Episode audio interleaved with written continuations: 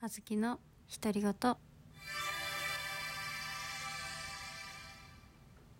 皆さんは濃い人を？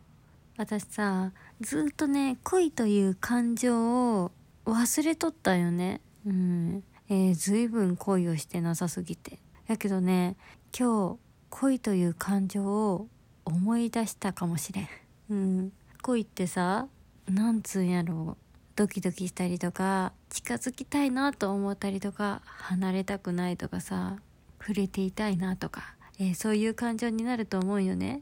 うん、その感情がね今日認識した瞬間があってまさにねその通りなんやけどさなんだろう好きっていう感情が全くわからんかったよ。一緒におって当たり前って思っとったんやけどさ当たり前じゃなかった。うん、特にねこの寒い時期はねもうないと困る、うん、お布団。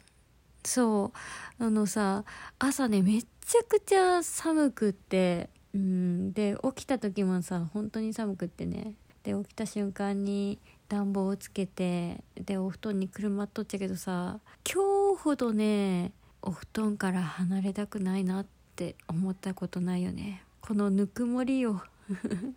もうあの帰ってきた瞬間もさ今はもうねお布団の中に入っとったけどさうん離れたくない。触れていたい。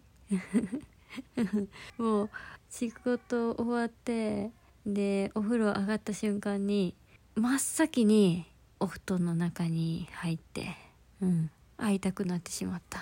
うん触れたくなってしまった。はい、えー、そんな感情に苛まれました。はい。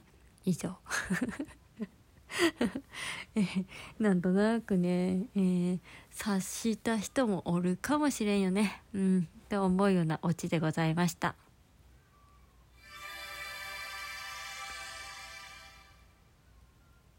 はい、えー、ここからはお便りを2通ご紹介しようと思います。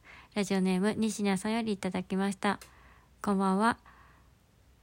眠りのお供の人だったのにすっかり朝のイメージが定着しましたね。運がいいとあまり思わないけど運任せで生きているような気がします。流れのままというか流されるままというかそれではおやすみなさい。いい夢をということでギフトと一緒にいただきました。ありがとうございます。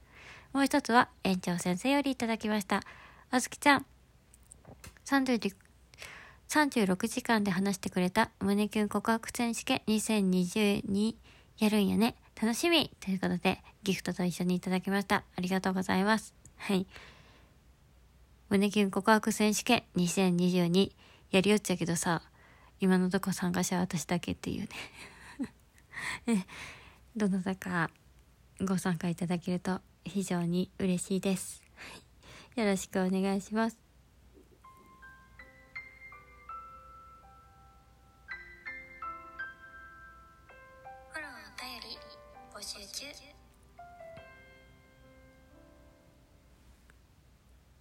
今日もこのお布団のぬくもりに包まれてぐっすりゆっくり眠ろうと思います。おやすみなさい。